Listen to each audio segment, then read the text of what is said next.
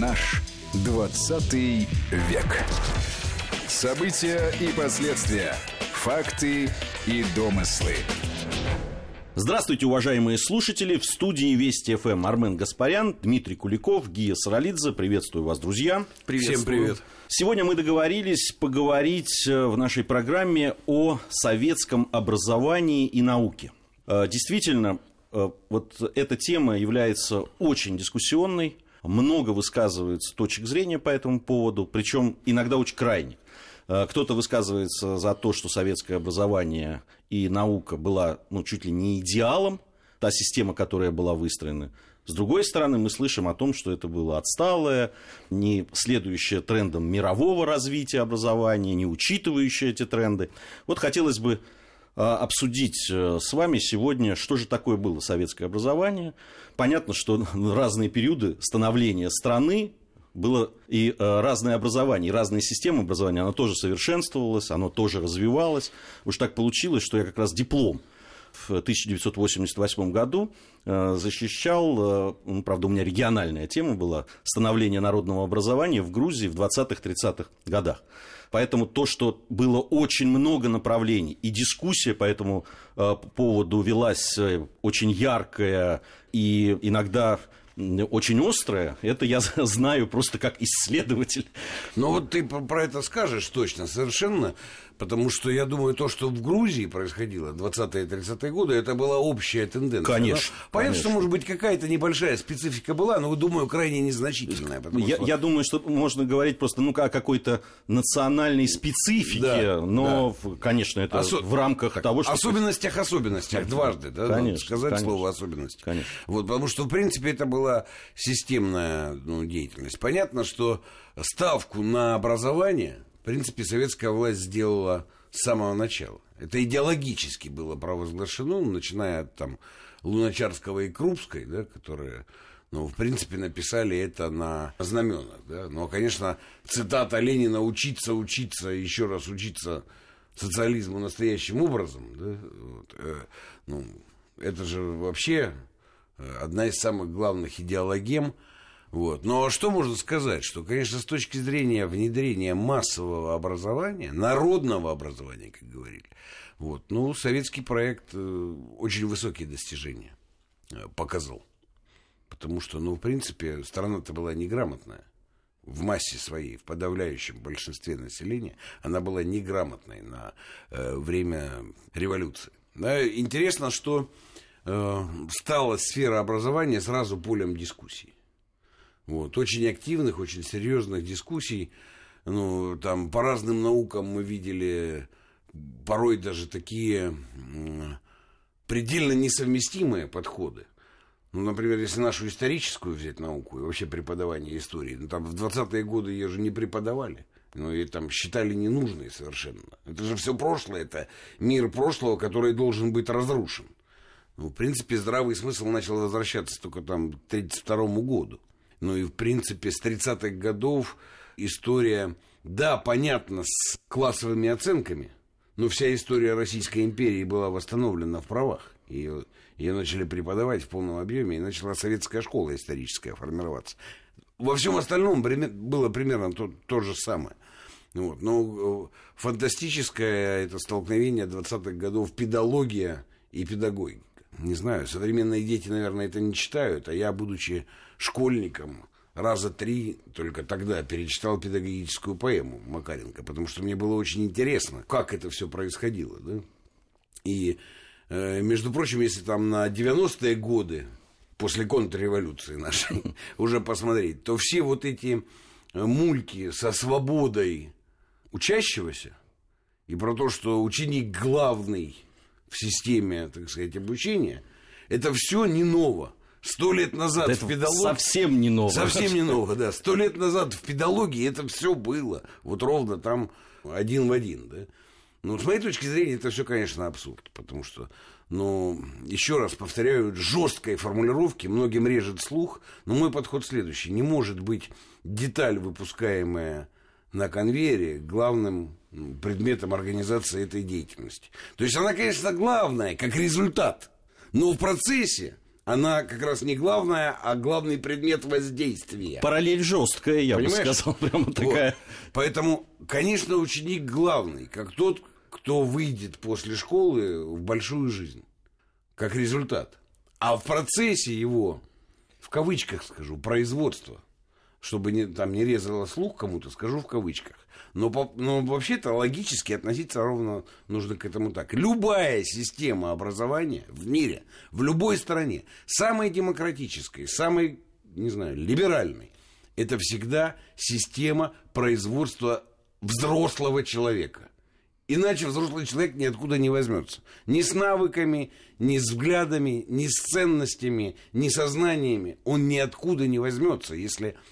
система образования не будет его производить. И вот борьба, кстати, была в двадцатые годы, ну, во многом вокруг этого. Вот. Она же, кстати, и в девяностые годы у нас опять была. Да? Вот сейчас мы начинаем приходить в сознание и понимать, что ну, нельзя ставить эту телегу впереди лошади. Ну, это абсурд. Вот. Это, это первый принцип. Второй принцип, что, конечно, происходило ну, там, с самими предметами. Ну, кстати, интересно, знаешь, тоталитарный Сталин. Интересно, что тоталитарный Сталин после войны вводит в школах преподавание логики и психологии. Это вообще сверхзадача. Вот если бы мы удержали и выполнили эту задачу, тогда у нас было бы сегодня другое качество населения. Но мы, наверное, мало того, что когда Сталин ушел, никто больше не понимал, зачем это.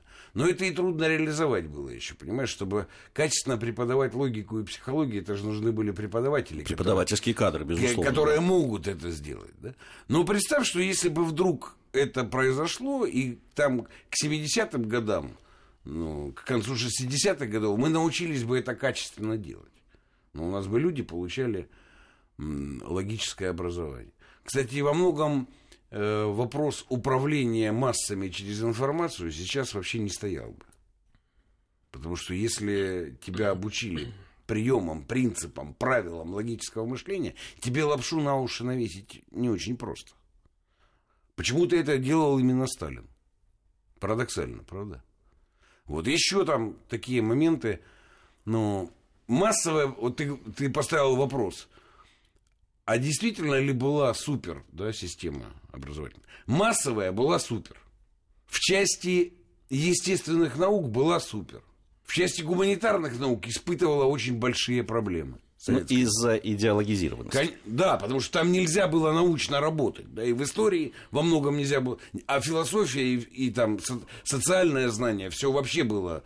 С экономическим знанием были тоже проблемы. Смехотворно, понимаешь? Ну, то есть все социальное знание было смехотворно. И мы во многом... А в связи с этим, кстати, была и проблема элитного, в смысле, управленческого образования. Вот тех, кто должны были править страной и народом, править, правящий класс, ему негде было получать образование. У нас замыкающим контуром была высшая партийная школа. Ха-ха-ха. Да, и можно сравнивать... элитные э, колледжи Оксфорда или Кембриджа, где готовили ту западную элиту, и нашу высшую партийную школу. Ну, номинально у нас типа было, да, но реально там же не было ничего. И никакому управлению эти люди были не готовы, которые в ней сидели. Поэтому был, были достижения большие, и были большие проблемы. И все это нужно рассматривать в комплексе, системно, и не впадать ни в какие крайности. Я вот Армена хочу подключить к разговору как раз на вот этом тезисе. Массовое образование, да, и мы действительно массовость, фактически впервые в истории России была достигнута всеобщая грамотность. И в истории мира. И в истории мира. Мы об этом тоже поговорим. Что да. это... И, кстати, вот эти эксперименты в преподавании, в развитии школы, и средней школы, и высшей школы, вот эти, да, новаторства. Иногда вот может быть и вредные, да, то, о чем ты говорил, но они действительно впервые иногда в мире, да, нашли свое практическое применение. Если они раньше где-то только на бумаге были, то здесь была полная свобода там, в двадцатых годах. И вот это как раз об этом я много читал. Армен, вот э, ты согласен с этим тезисом? Массовая, хорошая, суперсистема созданная. Что касается э, да, элитарного образования, здесь проблема. Массовая система, которая была создана тогда, многие даже вообще не понимают, что это такое. Это был невиданный э, в мире эксперимент. Вот возьмем две самые большие республики на тот момент в Советском Союзе, эр эс эф эс эр и Украина. Значит, в одной семьдесят семь процентов неграмотных, в другой семьдесят восемь процентов. Естественно, что педагогических кадров не хватало фатально. Была придумана гениальная схема э, товарищем Петровским, которого сегодня не оплевал только, наверное, самый ленивый человек. Выпускники вот этих вот курсов ликбезов в свободное от работы время отправлялись по деревням и учили людей грамоте. А была продумана схема со средствами массовой информации. Специальные газеты выходили. На последних полосах всех крупных республиканских газет располагались материалы для тех, кто только-только освоил грамоту. Ну, чтобы там не было очень много сложных слов, сложных смысловых конструкций. А в мире, когда это только запускали, никто не скрывал ехидств, ну, понятно. Дебилы-большевики сейчас провалятся с этим совсем. Результаты были потрясающие, потому что к тысяча девятьсот тридцать восьмому году число грамотных в эр эс эф эс эр и на Украине превысило девяносто процентов. Ну, Украина с этой точки зрения э, была тяжелая ситуация с тем, что добавились пять западных областей, да, где, понятное дело, число неграмотных было высоко. У эр эс эф эс эр отставал Дальний Восток. Но, между тем, сам факт.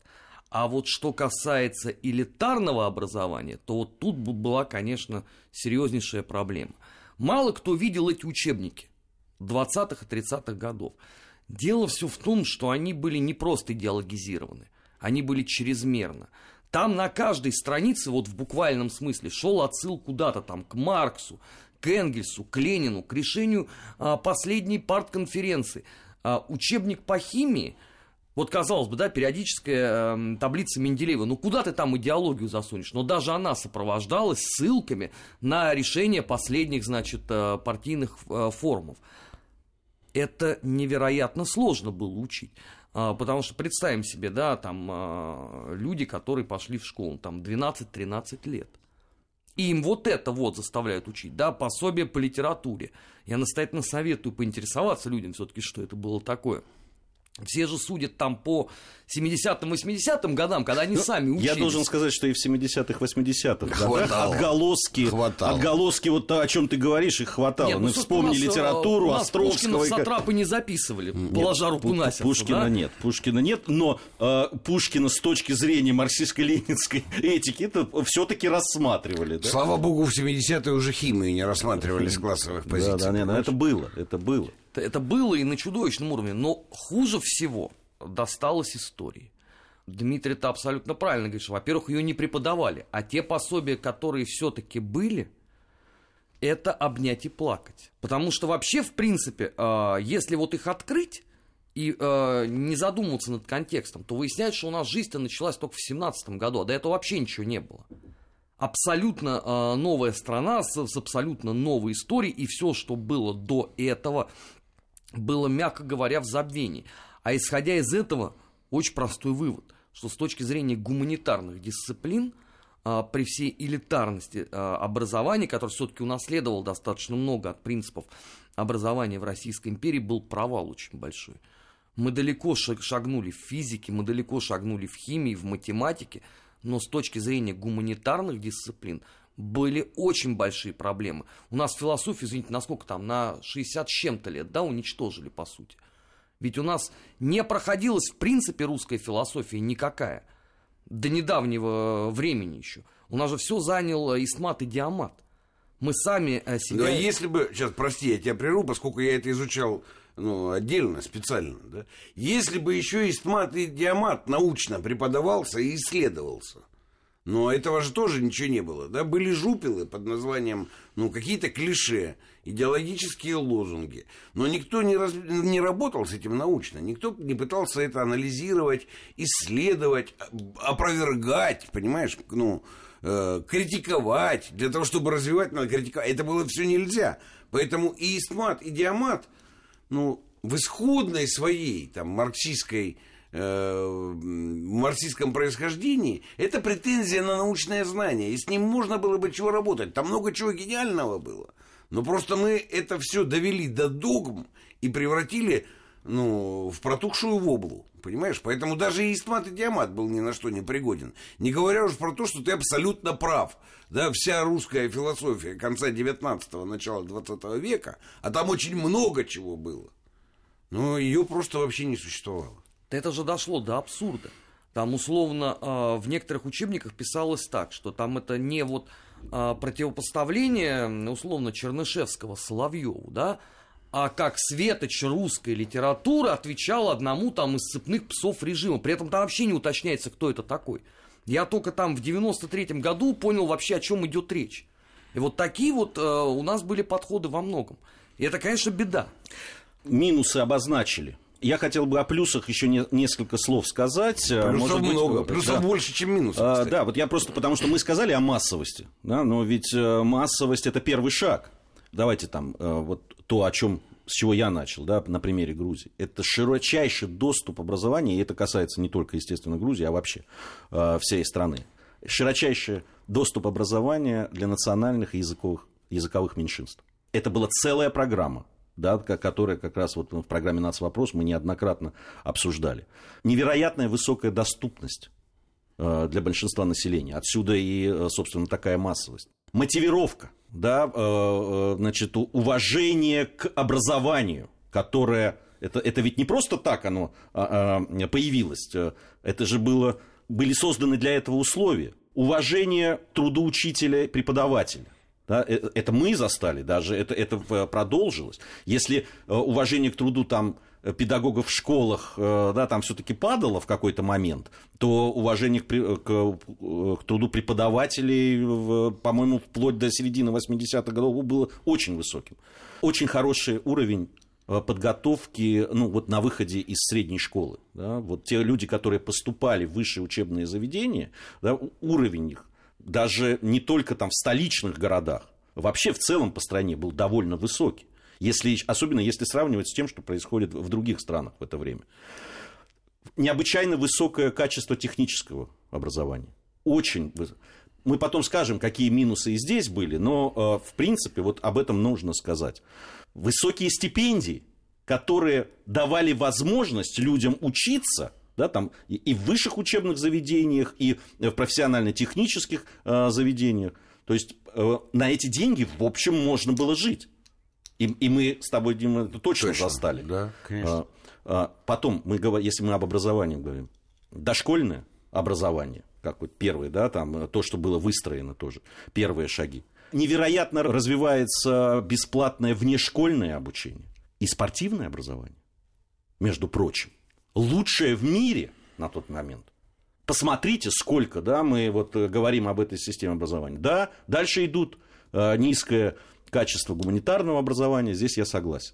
Причем мы сами с этим столкнулись. Конечно. При том, что у нас было великолепное гуманитарное образование, которое мы получили в Московском университете на историческом факультете. Но как только мы вышли за пределы и столкнулись, да, с тем, что мы, у нас просто белые пятна в каких-то областях, что нам потом пришлось восполнять уже. Да. Хотя... И это икнулось, кстати, но это очень сильно... Ну, мы девяностые, ну, конечно, восьми... конечно. Конец восьмидесятых, девяностые, ровно вот это, да. Вот. Но это же, понимаешь, это же Андропов не зря сказал. Мы не знаем общества, в котором мы живем. Никто не знал, как мы на самом деле живем, потому что у нас вместо этих знаний были догматы. Вот. Но ты понимаешь, вот ты плюсы перечислил сейчас, а я просто скажу... Это чтобы людям было понятно на таком совсем предметном уровне. Понимаете, есть несколько вещей. Вот первая вещь. Война. Вот поколение школьников тридцатого года, пошедшие в первый класс в тридцатом году, а в сороковом выпустившиеся. И, кстати, вот здесь, Армен, да, к тому, что мы говорили, что им уже в старших классах историю-то, в том числе и имперскую, уже преподавали. После тридцать второго тридцать третьего года, когда... Ну, более-менее уже живые учебники были написаны. И это уже школьники, что-то получившие в исторической части. Но при... Вот я считаю, что войну выиграл вот этот школьник тридцатого года, пошедший в школу там, в тридцатом году, закончивший сталинскую, советскую десятилетку к сороковому сорок первому, да? Ну, там, тридцатого тридцать первого, сорокового сорок первого. Вот, в принципе, ну, основной вклад в войну их был. И это уже был другой тип человека, вот не преуменьшаю. А второе, значит, споря часто, часто с либералами, особенно вот по теме оттепель там, да. Вот, типа, там стали, стали номер, чуть-чуть, значит, все приоткрылось, и какие шедевры у нас пошли там, да, какие шедевры. Все превозносит Хрущева, там, этот двадцатый съезд. Я говорю, ребята, а откуда они все взялись? Вот эти гении пятидесятых, шестидесятых. Ну, поэты, песенники все наши. Все-все-все, художники. Режиссеры. Ну. Режиссеры. Они, говорю, откуда взялись? Они какую школу заканчивали? Они сталинскую школу заканчивали. Они какие институты заканчивали? Они сталинские институты заканчивали. И это то, чем вы так гордитесь, вот это поколение оттепели, действительно, ведь там много культурных шедевров. Никто не спорит с этим. Но они полностью первый продукт советской системы. Вот эти шестидесятники культурные, это продукт советской системы. Они не, они не от царя прибыли. Они родились, выросли, воспитались, получили образование в сталинской системе. Это был ее продукт. А что сказать-то? Нельзя же сказать, что это инопланетяне с Луны прилетели. Или как-то российская земля родила кого-то вне зависимости от всех социальных структур. Ну, можно сказать, что они стали таким вопреки сталинской диктатуре. Ну, это понятно, у нас же все вопреки, да. Этот ответ понятен. Нет, там есть, есть аргументы. Да, есть аргументы, ну, допустим, при, я сказал, да, что доступ, невероятно широкий доступ к, к обучению. Но были, были ограничения. Это касается двадцатых-тридцатых годов в основном, да, до какого-то момента. Нет, так называемые лишенцы, по, да? по, по мягко называемому космополитизму тоже были ограничения. Наци... По национальному да, признаку, да. да, и это дошло и до восьмидесятых годов прошлого века. Мы знаем, что да, там в технические вузы в люди определенных национальностей в... сталкивались с подобными проблемами. Действительно, это было. Это было. Другое дело, да, в каких пропорциях.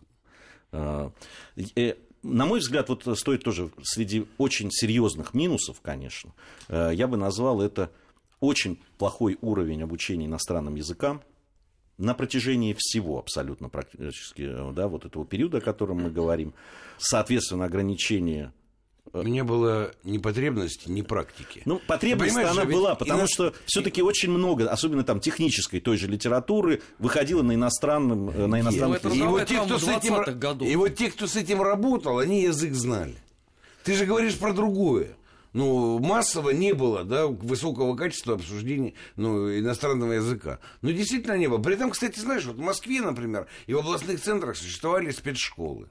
Это почему, интересно? Ну, и выпускники спецшкол, те, кто хотели, в общем-то, язык знали. Это правда, да? Вот, но, но широко нет. А второе качество, конечно, это практика. Ну, ты, наверное, сам столкнулся, когда мы приехали на первый курс Московского университета, ты с Донбасса, я из Грузии, мы столкнулись с тем, что ребята, которые поступили из московских школ, они просто... Мне очень стыдно, потому что я выпускник спецшкол московских. Ну, вот, видишь, но я в этом смысле не стыдно, а просто расскажу. Но когда я попал со своим английским из Шахтерска в группу, где было девять девочек из московских спецшкол, и я один там, да, из заканчивалось тем, что преподаватель говорил, а так, когда я начал что-то говорить, так, Куликов встал и пошел в лингофонный кабинет. Ну, в смысле, фонетику репетировать, понимаешь? Ну, ну и все. На этом, как бы, мое изучение английского пресеклось в серьезной форме. Вот. Но практика главная. Потому что даже для этих всех школьников и вузов, где изучали английский, если у тебя нет постоянной практики применения, ты же понимаешь, это дохлому припарку. Да. Даже если ты зазубрил, все и выучил, через два года следа не останется. Это правда. Это правда, но, на мой взгляд, это был серьезный минус. Ну, мы об этом еще поговорим в дальнейшем. Я напомню, что Армен Гаспарян, Дмитрий Куликов и Гия Саралидзе в студии Вести ФМ. Сейчас новости, после новостей мы вернемся и продолжим нашу программу. Наш двадцатый век.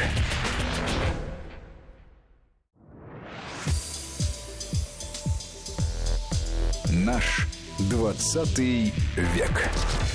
События и последствия, факты и домыслы. Продолжаем говорить о советской системе образования и науки. Армен Гаспарян, Дмитрий Куликов, Гия Саралидзе по-прежнему в студии Вести ФМ. На иностранных языках мы остановились и на ограничениях не только ознакомления с иностранной на научной литературой. Но и было ведь и ограничение на общение, на общение, ну, тех же ученых, да, все-таки там принимали участие, безусловно, наши ученые в конференциях, но это уже касается больше уже там, шестидесятых годов. Ограничения все-таки существовали. Но на самом деле это, это ограничение, оно касалось всех же сфер жизни. Да, мы... У него есть очень простое объяснение. Называется она «Жизнь Владимира Ильича Ленина». Многие просто не знают, но Ленин гимназию и курс гимназический ненавидел очень люто. И э, этим переполнены все абсолютно воспоминания его родственников и людей, близко знавших его. Его, по-моему, прислуги гимназии только что не тошнило, хотя он, между прочим, э, лучший ученик своего года был, заканчивал э, золотой медалью. Но мы знаем, что он экстерном потом еще сдавал. Да, там, а соответственно... Нет, экстерном в университете. В университете я говорю. А соответственно, если у вождя было такое отношение, то оно перекинулось абсолютно на всех. А поэтому... Это к международному общению ученых как, как Нет, имеет смотри, отношение? Смотри, здесь схема очень простая. Ленин не любил и презирал модель гимназическую, гимназического образования в Российской империи. Поэтому главная задача была не сделать его точно таким, каким оно было тогда. Больше всего от этого пострадали иностранные языки. Почему? Потому что контра. Ну, мы же тогда воевали с Антантой, да, и там двадцать стран а, пришли сюда нас закабалять, согласно а, главенствующей тогда идеологии. Зачем ты будешь учить иностранный язык? Ты что, граф? Князь, или ты, может быть, хочешь показать да, свою буржуйское... Ты говоришь об истоках, почему да, так было все? Это просто? Сначала модуль работал, при том, что у нас на самом деле оказалось в стране великое множество людей, связанных с Коминтерном, которые, в принципе, вполне квалифицированно могли бы эти самые иностранные языки преподавать. И надо сказать, что в тридцатых годах, кстати... Их действительно привлекли к преподаванию, в том числе в Московском университете. Ну, лучше поздно, чем никогда. Это первое. Второе. Вся наша э, история той эпохи была связана с резким отрицанием опыта Российской империи. Если мы откроем «Войну и мир», которая переполнена э, пассажами на французском языке, то это абсолютно не пролетарский подход. И он сказался, в том числе, на всем дальнейшем. Ну и самое главное, считалось, что наши профессора и академики пролетарские, они должны быть более передовые, чем их коллеги во всем мире. Пусть те учат русский язык, а не наши будут учить английский. И вот с этим мы шли примерно до тридцать шестого — тридцать седьмого года. Вот потом, вот постепенно Сталин стал эту историю переворачивать. Но было уже поздно. Во многом. Потому что два поколения, по сути, да, если за поколение считать десятилетку, они оказались выпавшими из этой канвы. И не случайно даже у нас э, многие спецшколы, которые были там на особом контроле Министерства образования Советского Союза, по качеству все равно не дотягивали до необходимых тогда стандартов. Мне, мне как раз вот эта закрытость да, советского общества, в том числе и педагогическая мысль, это сказалось на том, что к позднему, да, к периоду позднего СССР все-таки там вот наметились какие-то... Дело не безуслов... педагогической мысли. В принципе, она бы могла развиваться, да, но вот эта догматическая крышка, она не давала никакой возможности это сделать. Но ведь, в принципе, вопрос о реформе системы образования стал в восьмидесятом году. И первая реформа, большая, кстати, с помпой разрекламированная, во всех газетах «Правда», «Известия», ну, написанная, воззвания, соответствующие статьи. Это был восемьдесят второй год, если я не ошибаюсь. Правда, так, из всего обсуждения опять там пошел спор о том, что вводить субботу выходным днем или нет. И, может быть, нужно, чтобы одиннадцать лет, а с шести лет в школу. Вот такая какая-то была. Понимаешь, это тогда началось. В восьмидесятые годы. Вместо... Потому что ответить на вопрос по содержанию было сложно или почти невозможно. Догмы не позволяли. Я оба описанных тобой сценария как раз застал на себе. И отмену субботы как учебного дня, и одиннадцатилетку. Понятно. Вот это но... все на меня и выпало. Но это до тебя уже дошла реформа. Да. Потому что я-то школу чуть раньше закончил. До меня она не дошла еще. Я нормально шесть дней в неделю учился. И десять лет, так сказать, без всяких фокусов. Но, понимаешь, дело не в этом. Там же другое было еще понятно. Потому что у всего этого про массовое образование широкое, и, в принципе, самую читающую страну, и много еще чего отсюда следующего, у этого были другие побочные эффекты. Потому что мы, в принципе, к семидесятым, восьмидесятым годам получили огромную прослойку избыточно образованного населения, для которого не было деятельности, в которой оно могло бы быть утилизировано в хорошем смысле этого слова. задействовано, давай, ладно. Утилизировано, потому что деятельность всегда людей утилизирует. И тебя, и меня. Это мы думаем, что мы хозяева... Это самое. Ну, хорошо. Ерунда это все. Давай не будем углубляться. Как ты сказал? Используй. Задействовано. Вот все-таки кафедра истории КПСС тебе сказывает. Конечно. Я не отрицаю этого. Хорошая кафедра была очень, между прочим. Вот. Негде было задействовать этих людей. Мягко говоря, как требует от меня... Гия Саралидзе. Негде было их задействовать. И это был огромный слой. Даже прослойка здесь не скажешь. Это То было... есть обесценивается. В принципе, образованных людей. В принципе, много чего, но если не понимающих, то над много чем задумывающихся. Потому что их туда, ну, вывело это все. В это пространство, где можно задумываться. А способа участвовать в чем-то у них уже не было. Потому что, ну, у страны не было проекта своего движения вперед. И эти люди остались ни с чем абсолютно. Даже не в материальном смысле. Не в материальном, нет. В материальном там как-то, понимаешь, от ста до ста пятидесяти рублей зарплаты всем было гарантировано, так сказать. Ну, от ста двадцати до ста пятидесяти или ста шестидесяти. Ну, вот, это, это все понятно, да. Но вот было это ощущение. Я же такой на самом деле образованный.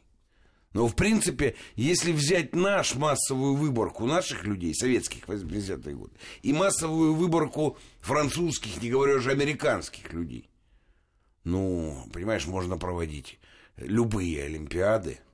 Ну, от решения кроссвордов до математических. Но это в свое время приводило же в восхищение людей с Запада, которые попадали там на московские кухни и сидели с простыми инженерами, да. там, это, и восхищались знанием там, и художественной литературы, театра там, и так Я далее. Я тебе могу сказать, без всякого преувеличения, вот по-шахтерску. Понимаешь, люди, закончившие среднюю школу, десять классов. И там и ПТУ сразу профильное после этого. В принципе, они все это так или иначе могли обсуждать тогда. Ну, там, сидя просто с кружкой пива. Это было темой. Да, поэтому американцы не зря, ну, удивлялись. Они способны были это обсуждать. Другое дело, что, ну, там не было возможности искать решения, да, потому что все ограничивалось очень сильно. Но потенция, потенциал был огромный. На этом потенциале ведь, ну, вся эта перестройка и вся эта ерунда разворачивалась. На незадействованном потенциале. Ну, в принципе, Запад всегда мудрее поступал, конечно. Ну, потому что он не допускал такого безумия, чтобы были миллионы, миллионы образованных людей. То есть, понимаете? Это ошибка была, с твоей точки зрения? Ну, с точки зрения двадцатого века... и с точки зрения управления социумом, это была не ошибка. Это, понимаешь, для этого надо было нашему политическому классу, номенклатуре... Понимать, про, куда, про, куда эта энергия...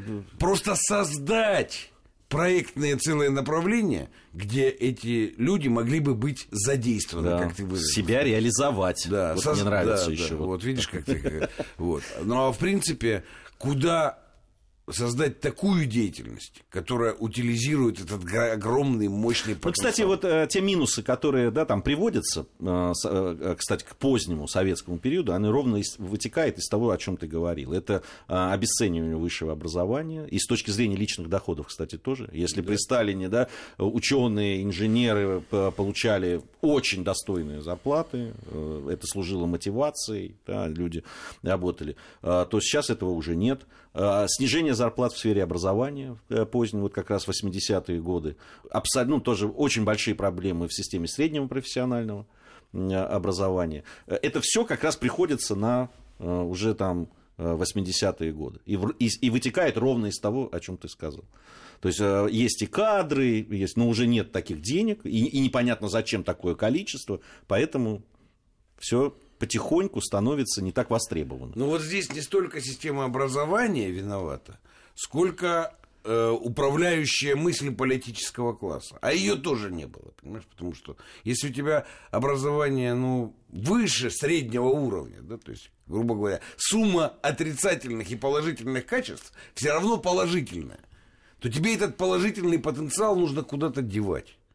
Вот. А Запад поступал проще. Он просто не создает этого положительного потенциала, чтобы ничего не вышло, понимаешь?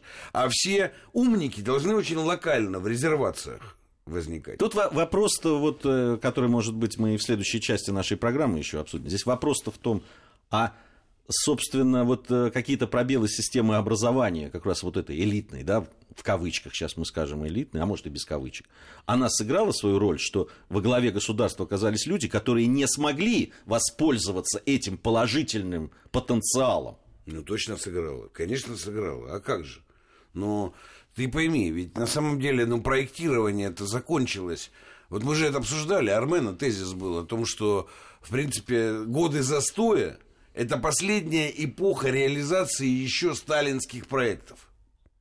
Ну, то есть, понимаешь, там, ну, хоть космос, хоть Афгаине и Сибири, хоть БАМ, э, ну, разве что АвтоВАЗ, понимаешь? Ну, хотя Сталин газ завозил в свое время, ну, а эти решили АвтоВАЗ завести.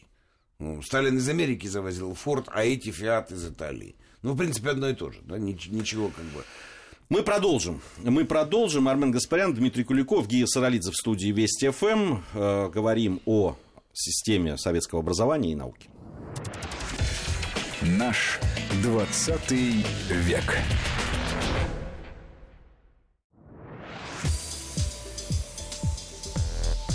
Наш двадцатый век. События и последствия. Факты и домыслы.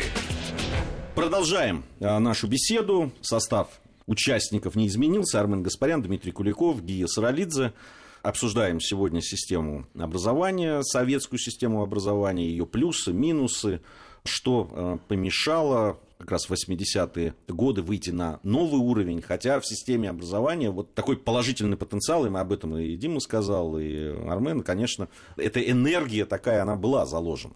Армен, вот твой взгляд на то, что происходило в восьмидесятые годы, можно было ли что-то сделать и повернуть так, чтобы вот этот положительный, положительный потенциал и энергия, которая накопилась, она пошла в нужную сторону, в, дала другой какой-то эффективный скачок в развитии той же системы образования, например, вывела ее на новый уровень. Ты знаешь, ты сейчас вот задал главный дискуссионный вопрос всех последних лет. Потому что сейчас кого не послушать, все орут: давайте вернемся к старому советскому стандарту образования.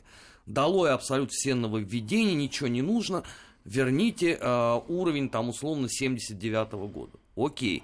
При этом, когда людям задаешь вопрос: хорошо, а почему, вот мы сегодня в программе это тоже затронули, почему в восемьдесят втором году потребовалось хотя бы начать обсуждать реформу образования?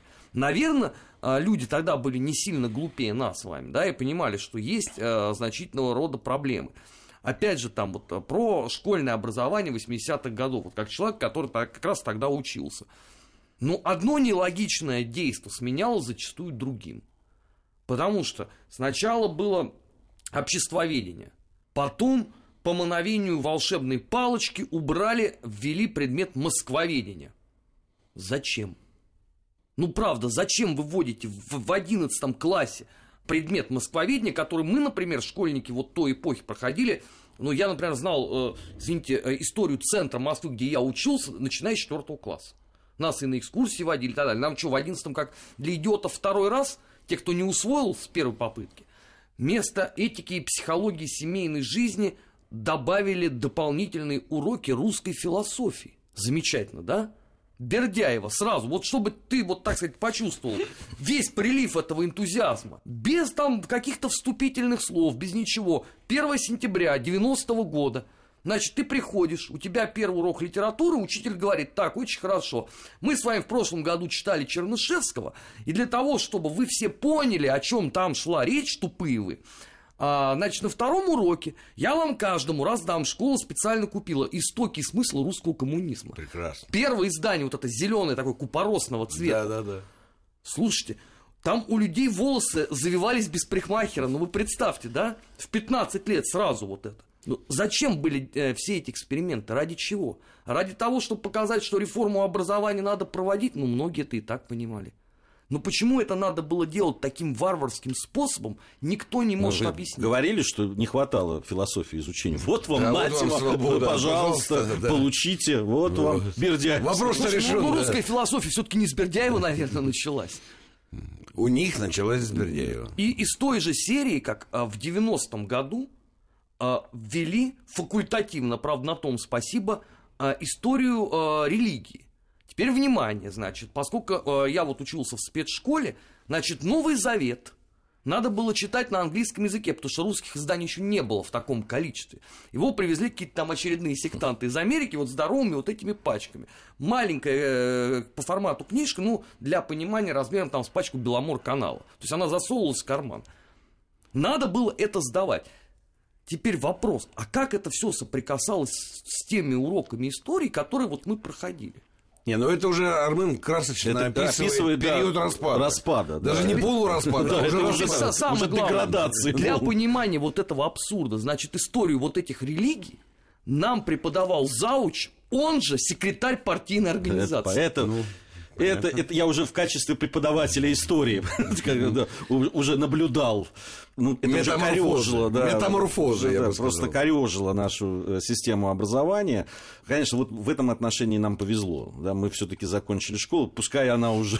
Там были проблемы какие-то, но всё-таки система образования была всё-таки сложившаяся и как-то проверенная, сбалансированная. Но, но вот проблемы были, конечно. Да, но вот этот вопрос, который ты поставил, точнее, его даже Армен поставил, о том, что дискутируется, а не обязательно просто нам вернуться, значит, там, к семьдесят девятому году, и наступит нам счастье. Нет, конечно, дорогие друзья, да? Не вы создавайте себе новой иллюзии, что что-то можно вернуть назад, и оно будет функционировать, функционировать именно, понимаешь, краше прежнего. Это очень опасно. Опасный способ иллюзий. Нельзя, не надо им пользоваться. Вот. Я говорю обычно такую банальность формально, но я сейчас поясню, что имеется в виду. Что надо взять все лучшее из советской системы, да, и реализовать ее на новом уровне. Понимаешь, ведь что понятно про общество там, самого ближайшего будущего? Да? Оно будет сепарировано. Оно не будет однотонным и монолитным. Поэтому нужно создать условия для образования этих самых слоев. И дать человеку свободу выбирать этот слой. Ну, вот, в принципе, понимаешь, ну, нужны реальные, там, грубо говоря, назову, да, старым словом, спецшколы с сумасшедшей пахотой в части изучения естественных дисциплин. Вот если ты готов пахать все десять лет, без всяких там, ну, школы, да, делая...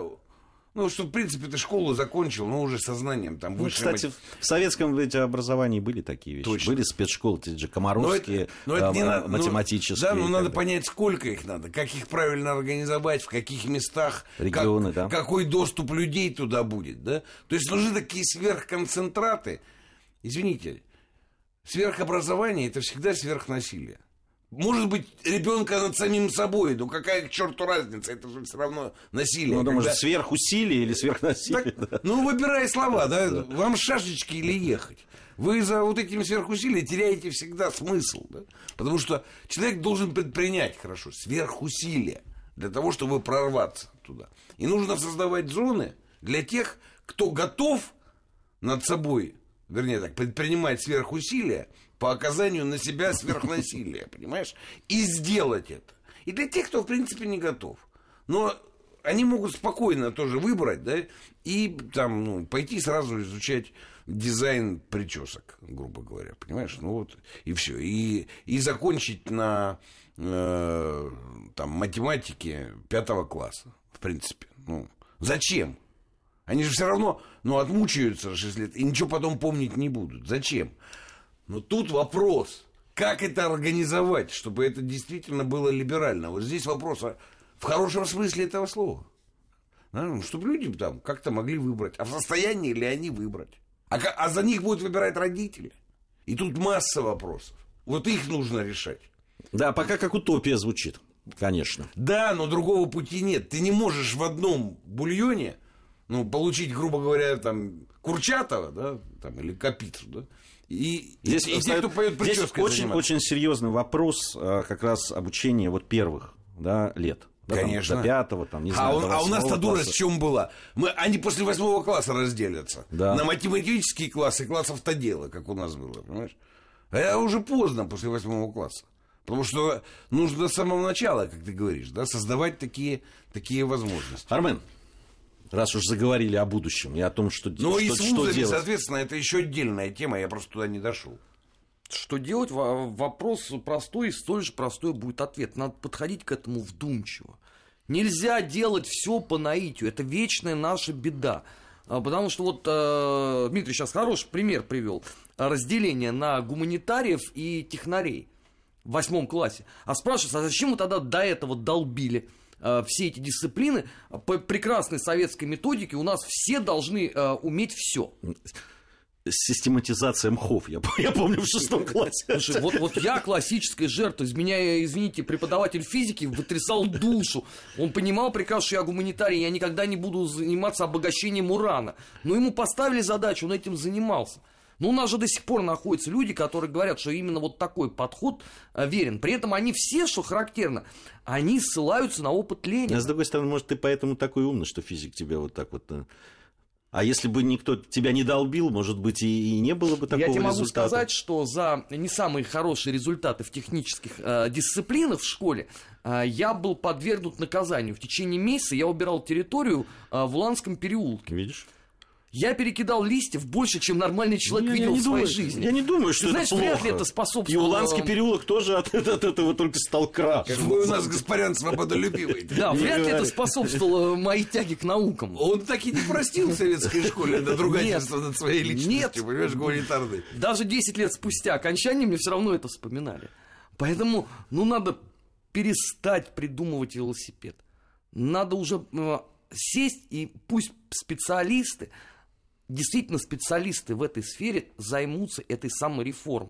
Чтобы этим занималась нынешний министр образования Ольга Юрьевна Васильева.